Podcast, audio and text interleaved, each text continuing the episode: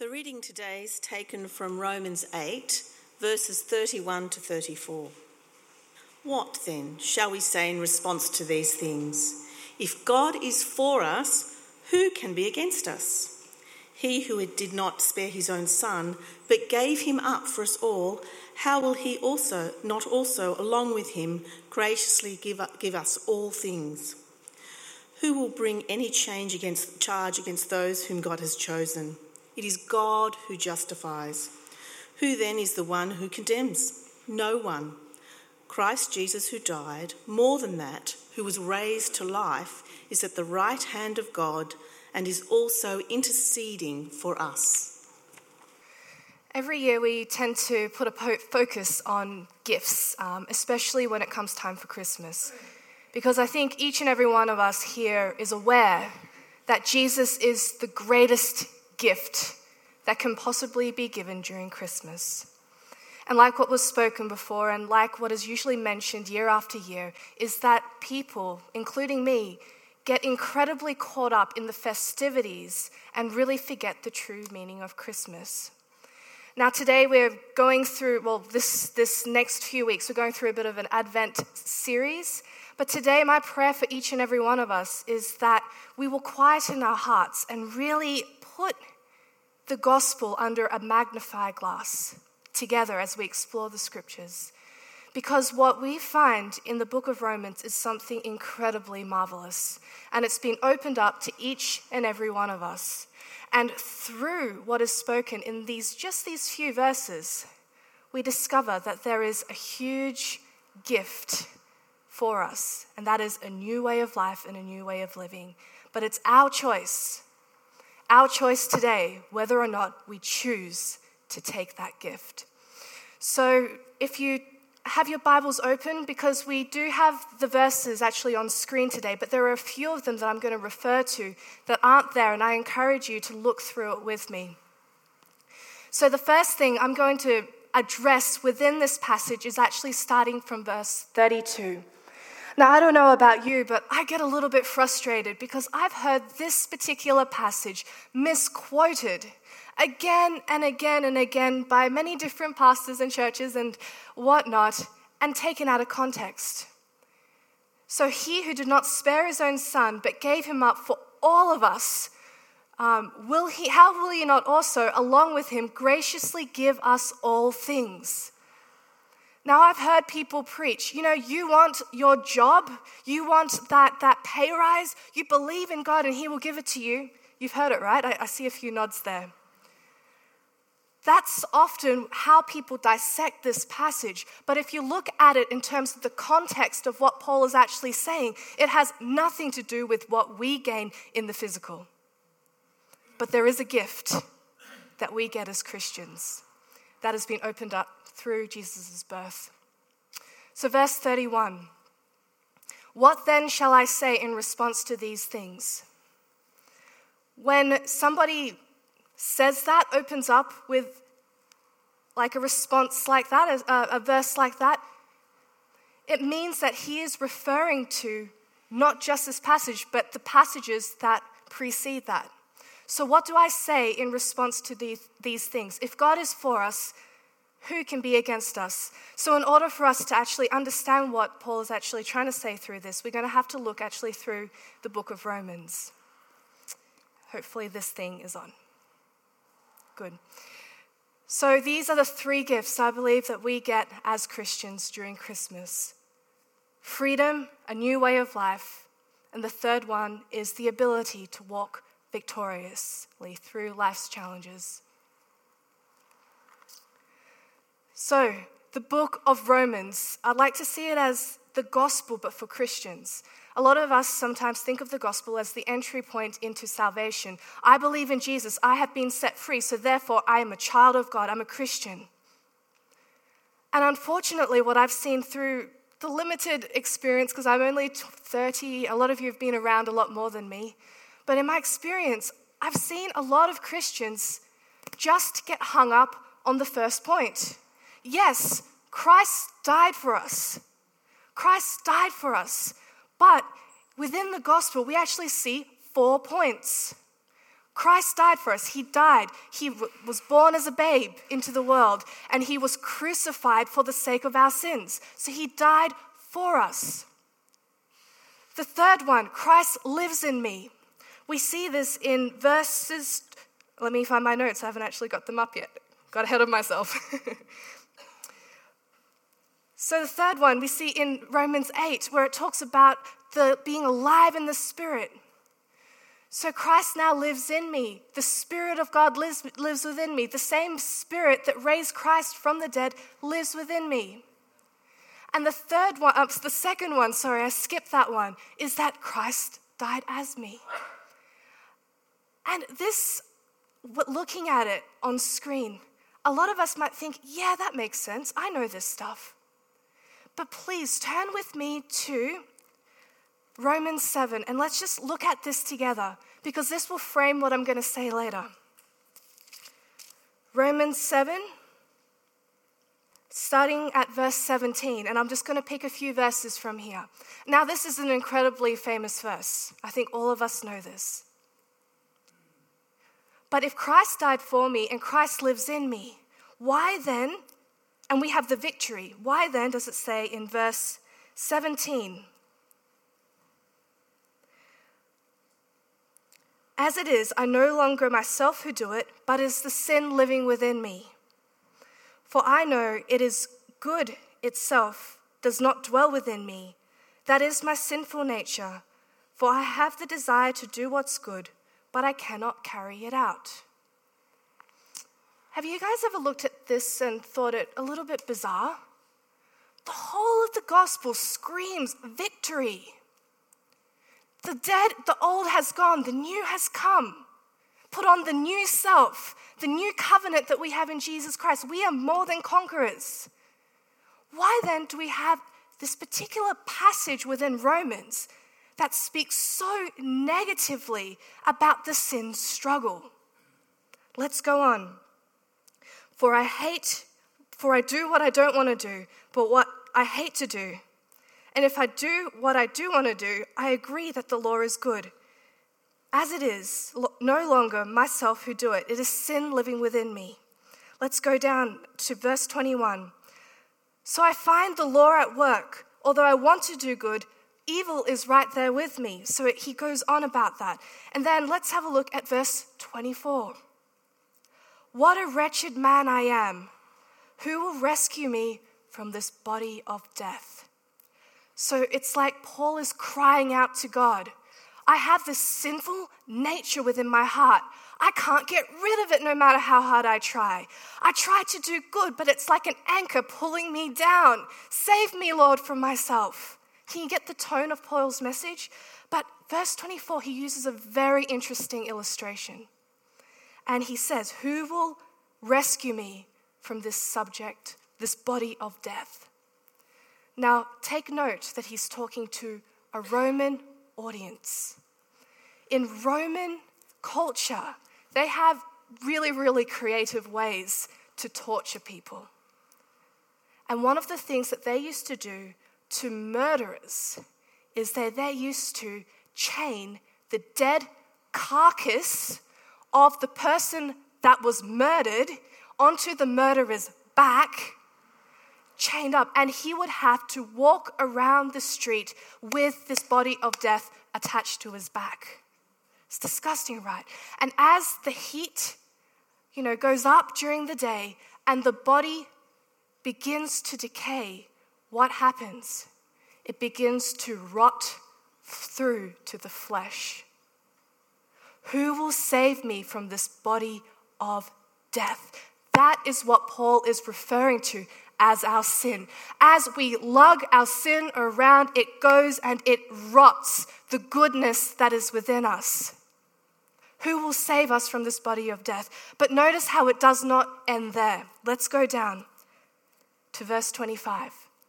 But, there's a but there. Thanks be to God who has delivered me through Christ Jesus our Lord. He has delivered us that body of death that is described here, that sinful nature, that anchor that weighs us down, has been lifted off us through Christ Jesus. Number two is Christ died as me. But I look around the body of Christ today, and a lot of us are still got the dead carcass on our back. We haven't given it up to God, and it rots. It rots through to what is good. So the second thing is Christ died as me. And I wish I had more time because each, every one of those is such a big topic in itself. And I struggled to actually cut down for this message. But I wanted to emphasize that one Christ died as me. We can now live through life in freedom because of what Christ has done. Whoops. Sorry, I think I'm supposed to be going back. Okay, so the first one is freedom. We have this freedom in Christ Jesus, and I hope we don't take this for granted because in that there is such peace and lightness. When we've been lugging around the sinful nature of our past, boy, it's heavy. And what we have now that is good, it's rotting. So today, I hope that we understand one of the greatest gifts that Jesus gave us when He died and when he was born, because we're celebrating Jesus' birth, is freedom from that. Freedom from our past. And the second one is a new way of life. We walk into a new way of life. And that is explained in chapter 8 of Romans. And the third one is walking victorious. So it says in our reading, I've lost my place again. It says in our reading that Christ Jesus, who died, more of that, he was raised to life and he's at the right hand of God. The right hand of God is symbolic of authority. The person who sits at the right hand of a dinner table of the Father has the ability to speak on behalf of the Father to actually order things to happen on behalf of the Father. So it says that Jesus is seated with him on the right hand in heavenly realms in Ephesians 1 19 to 22. Far above every rule and authority, power and dominion, every name that is invoked, not only in this age, but also in the age to come. And God has placed everything under his feet. That is Jesus' position, not just back then, but right now as we speak. He is seated with Christ, seated with God in heavenly places at the right hand. And what's beautiful is in Ephesians 2, I believe 6, is that it describes us. This is Ephesians 1. Paul goes on and he goes and describes us being seated with Christ in heavenly places. We are right now joined with Christ. 2 Corinthians 1:14. And this is a picture that I really want all of us to understand because for me it, re- it transformed the way that I viewed myself in relationship to Christ. 2 Corinthians 2:14 But thanks be to God who always leads us as captives in Christ's triumphal procession, procession and uses us to spread the aroma of the knowledge of him everywhere.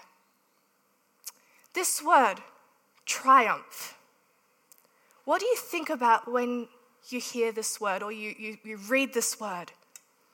I used to always think victory. It means victory. And yes, although it is tied to the word victory, it's actually what happens after the victory.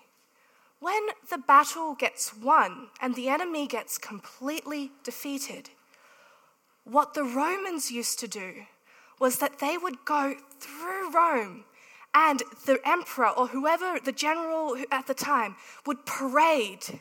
First, his magistrates would go forward, and then it would be like singing and dancing. And then there would be the, the, the, captives. They would usually be stripped naked. And they would also have to parade down, down, the, down the main street of the city. And they would have fragrant, fragrant feast. The smell of it would fill the air, and it would be a huge celebration. The spoils of victory would be on display for all to see as a sign that the victory has been won. So, this triumphal procession, the general would do that. He would go through. And what's really interesting is that is also what Paul is talking about. Let's have a look at the second one because of time. On their return to battle, Roman generals were honored with triumphal procession, much like tick, the ticker tape parades given, in, given modern heroes. As the victorious army paraded their loot and conquered captives, the streets would be filled with fragrance from burning incense and the smells of victory east being prepared. That is what Paul is trying to say.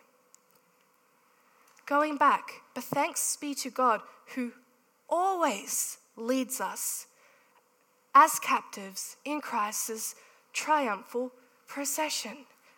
So in Jesus, this is a picture of us. We are with him going down the streets. There's a smell of celebration and and, and, and a feast ahead of us. And look what it says down there. He uses us to spread the knowledge, the aroma of the knowledge of Him everywhere. And let's have a look at 1 Corinthians 2:14 to 16. I'm just aware of the time.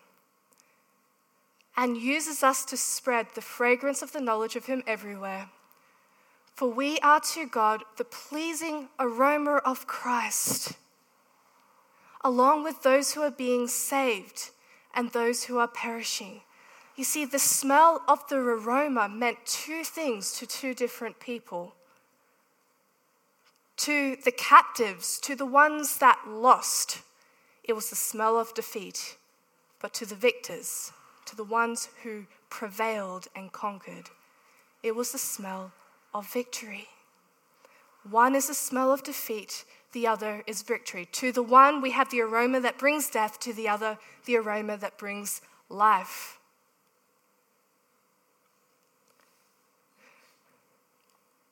What a beautiful picture that we have. And the last illustration, and it's from 1 Peter, and I don't have it written down, but it just came to mind just then. We know that verse about the devil prowling around as a lion, waiting for someone to devour. You know, I looked at that verse and I used to think, man, we should be really careful. And we should. The devil is still active in this world today. He is still prowling around like a lion and he's looking for somebody to be caught off guard. It's the, it's the picture that is being painted. But do you know, if, if you've ever experienced lions in the wild, that's not very lion like behavior. Lions are actually quite stealthy when they're on the hunt.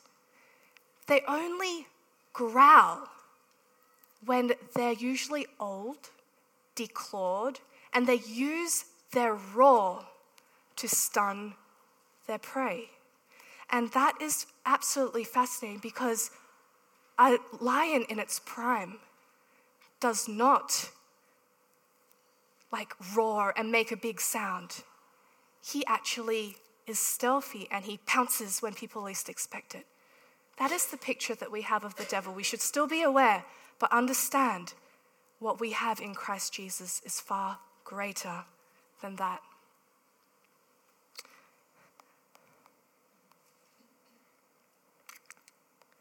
So, some of us, I believe, are still carrying the body of sin. I think that's my last slide. Oops. Can I go back to the other one? Um, some of us, I believe, are still carrying that body of sin. You know, but you know what? We've been given a great gift, and that is freedom in Christ. But you know what? It doesn't stop there. If we have freedom and do nothing with it, then we might as well be back where we were, where we were when we started. But through Jesus, we are also given a new way of life. And the last one, the gift that's been given to us through Christmas, is that we can now walk victorious. We can now walk as an overcomer because of who Jesus is instead of running away from the roaring lion, we can turn to face the roar with full boldness because of who I am in Christ, because I'm seated with Christ, because in Christ I am more than a conqueror. Because I can do all things through Christ, who infuses inner strength into me. We need to take our focus what the enemy off what the enemy is doing and put the focus on what God has already done.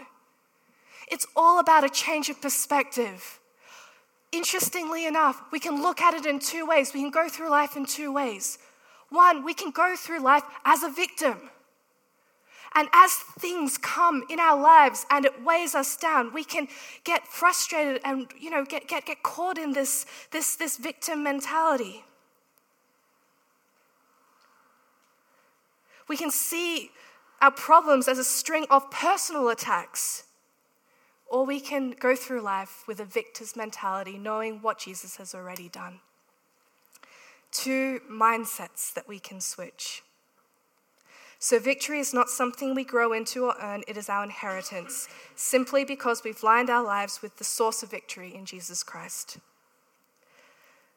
And I'll pray for us today that in the midst of the chaos that is Christmas, in midst of the lists of people and that I still need to buy for, which I don't know where the money's going to come from, in the midst of overeating and turkeys and, and preparing that beautiful feast for the family that they can all enjoy, in the midst of all those good things, let us remember the gift that was given to us. And let's, play, let's pay honor to the one whose birthday it really is. Lord, I just thank you for this community, and I just pray, Father, that you'll just help us to understand this passage, Father, um, the, and also what precedes it as well through the book of Romans. Um, Lord, I pray, Father, that you will help us to read it for ourselves. I think quite often we, we, we brush past Roman because it's considered a bit of a dense book, but Lord, there is so much truth for the Christians.